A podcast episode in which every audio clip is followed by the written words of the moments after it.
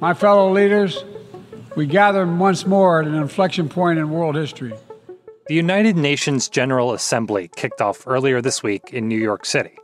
And President Joe Biden hit on a bunch of topics during his speech climate change, China, artificial intelligence.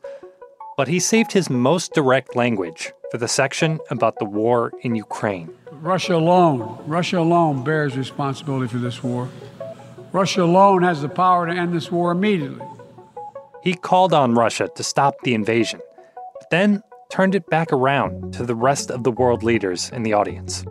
Can any member state in this body feel confident that they are protected?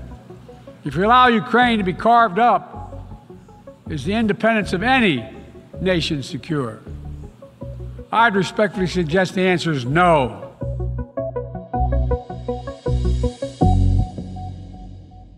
And while the war drags on in Europe, that idea, the specter of looming Russian influence, is playing out right now in a different way on a different continent.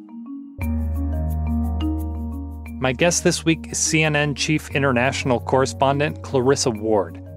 She recently traveled to Africa to figure out what is left of the Wagner Empire after the apparent death of its notorious leader, Yevgeny Prigozhin. We're going to talk about what she found and why the continent continues to be a major focus for Moscow. From CNN, this is One Thing. I'm David Rind. Clarissa, we last covered Russia on the show back in July, right after Yevgeny Prigozhin had led his troops on this dramatic march towards Moscow, only to turn them around before reaching the city. And our colleague Matthew Chance, who's based in Moscow, told me there were real questions about what would happen to Prigozhin and Wagner in the aftermath. Can you quickly catch us up? What happened next?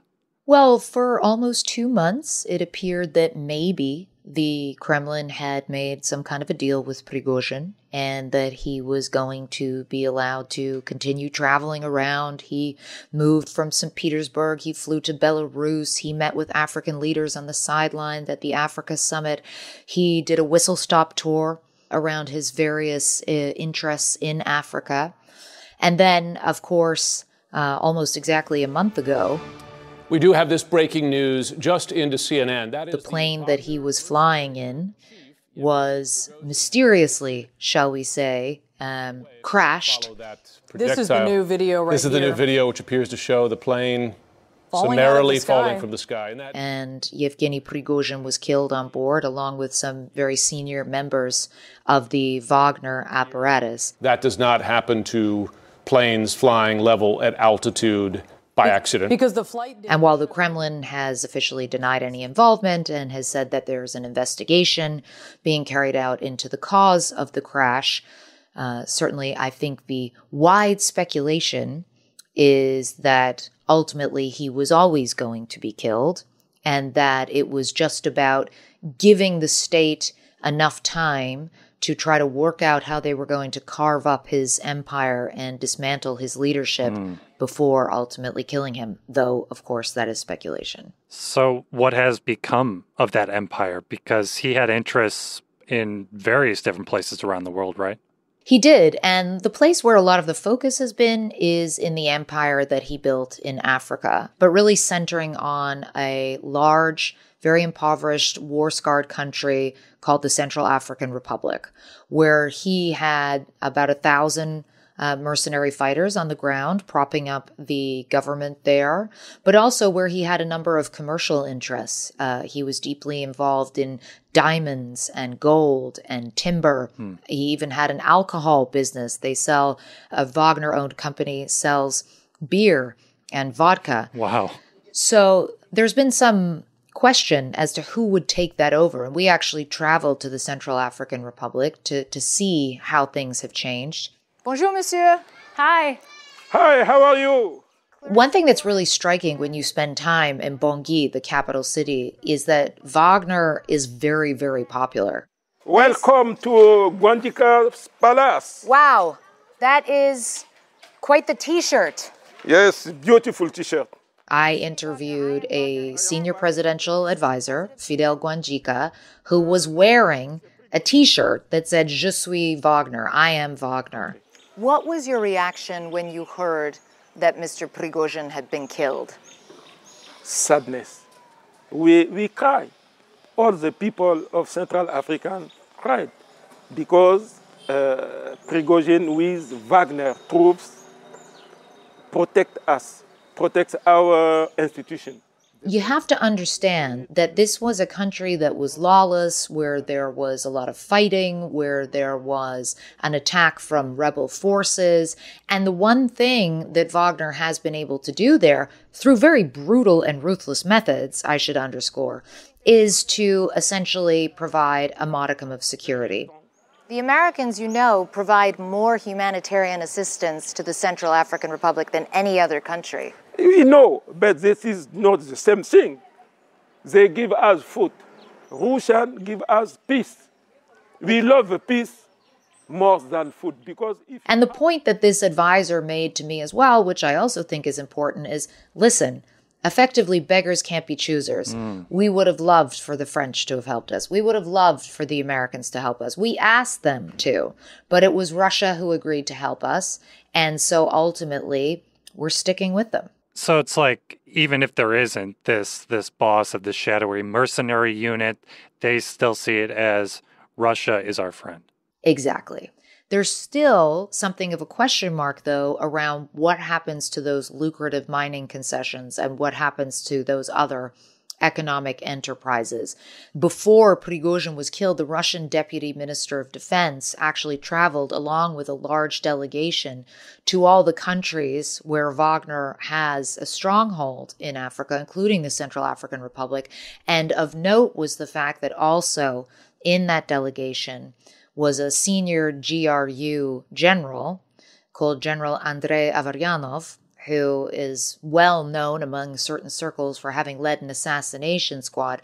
And I think the fact that he was part of that and that he also met with African leaders at the St. Petersburg summit has led a lot of people to speculate that potentially he might be leading the charge. What's interesting, though, is that at the end of the day, on the ground in the Central African Republic, it's Prigozhin's lieutenants, his right hand men, who are continuing to run things.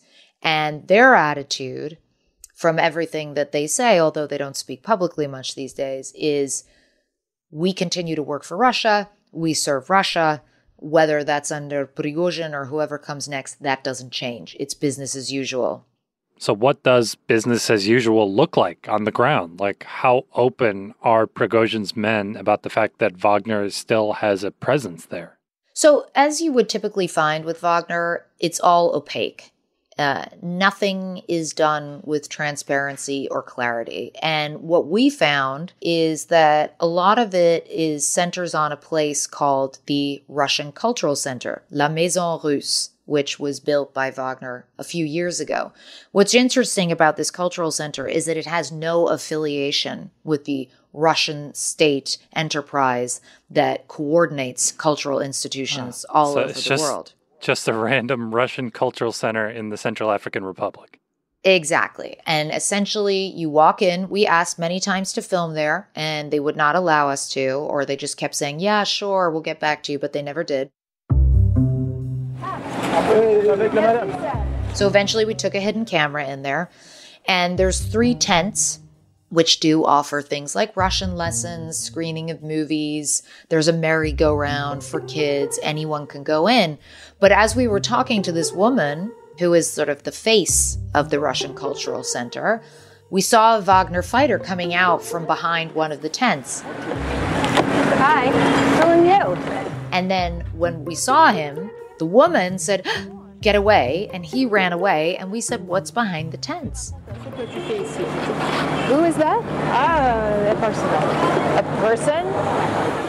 And she said, basically, mind your own business. Can we see what's there? That's weird. Yeah, actually, so or what are you going to see there? But if you talk to investigative organizations like the Sentry Group, uh, All Eyes on Wagner, they will tell you that in that area behind the front of house, behind the tents, a lot of the meetings and deals take place with regards to diamonds, gold, timber, uh, even the beer. and things of this nature. But you were here then when Yevgeny Prigozhin, when he was here. When we first arrived at the Russian Cultural Center, there are actually photographs of Prigozhin, some of the last images of him alive. We asked her about the photograph. She scoffed and said, Huh. Uh, oh my God, can you show me that? Yeah. Yeah. Yeah. I think it was just over in that corner. Yeah. We showed it to her, and you could see her face kind of blanching as she Oh, realized, that was me. yeah, Just to. Okay, that's good. And this is Mr. Prigozhin, no? Yeah, How was he? normal. We also pressed her on this issue of, okay, what happens now that he's dead? Does anything change? What does it mean for your work here? Does it change anything? Does it change anything if, uh, I don't know, the president of your country dies? Does it mean that your country stops to exist? And her quote, which I found very interesting, said, If the president of your country dies, does it mean that your country ceases to exist? And this, I would say, was kind of the overarching feeling that I got from Wagner people on the ground. Yes, there is a sense that it is a state of flux or a period of flux, and there is anxiety and nervousness about what it will look like. But ultimately, we work for Russia. That work continues.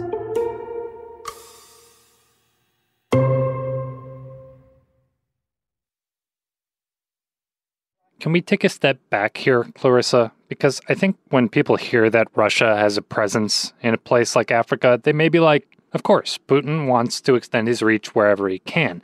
But what is it about Africa specifically that is so attractive to a country like Russia that they would be willing to maintain a presence there even after a man like Prigozhin is out of the picture? I think honestly, Russia is very good at improvising and taking advantage of opportunities or vacuums. And they saw that there was a clear reluctance on behalf of countries like France, who have traditionally had, obviously, a, a big foothold in Africa, and the US as well, that they saw a kind of withdrawal slightly, a reluctance to be deeply entrenched uh, in these uh, in these countries, and so they basically understood that having a presence in a country like the Central African Republic could tick a lot of boxes for them. It gives them a geostrategic foothold. It allows them to really challenge the influence of the US, of France, and at the same time, it allows them to make a grab for very valuable concessions of natural resources which while we don't have any estimates that I think are really reliable as to how much money the Russians are making in the Central African Republic from timber, from gold, from diamonds, we know that it's certainly in the hundreds of millions. And we also know that it's being used uh, to help foot the bill for the war in Ukraine. So it's sort of a no brainer for Russia, but I would say that it has been born out of opportunism and improvising on the ground rather than some master overarching strategic plan. Like they saw a vacuum, so they went in. Exactly. So you mentioned the war in Ukraine. President Zelensky was here in the US a few days ago on a whirlwind tour at the United Nations, at the White House, the Capitol. Can you give us a battlefield progress report though in Ukraine? Like how is the counteroffensive going? It is a slow grind. Progress is being made. It is real progress, but it is incremental. And there is a very high rate of attrition. The hope, I think, for the Ukrainians had been that they would reach the city called Melitopol uh, and then ultimately really get closer to Crimea and be able to put more pressure there. But that at the moment seems like a pretty distant prospect. And another thing to take into consideration is that we're heading into the fall. And this is the season, Rasputitsa, it's called, where there's heavy rains, where there's a lot of mud, and where it will be hard going for those Ukrainian forces on the ground to keep on pushing. The worry is, I think, for the Ukrainians, what if the world starts to lose interest? What if the US no longer wants to foot the bill in the same way that they have been up until this point. And what Doesn't if seem like all Republicans are on board with that in Washington. Exactly. And I think they understand that they might come under more pressure if they can't deliver quicker results to resolve this thing at the negotiating table. And I am aware of the attempts to make some shady dealings behind the scenes. Evil cannot be trusted. Ask Prigozhin if one bets on Putin's promises. And as Zelensky said in his speech to the UN yesterday, the negotiating table for the Ukrainians is something of a non starter right now. Because look at Prigozhin. He thought he had a deal, and we all saw how that ended. Hmm. Thank you, Clarissa. Appreciate it. Thank you, David.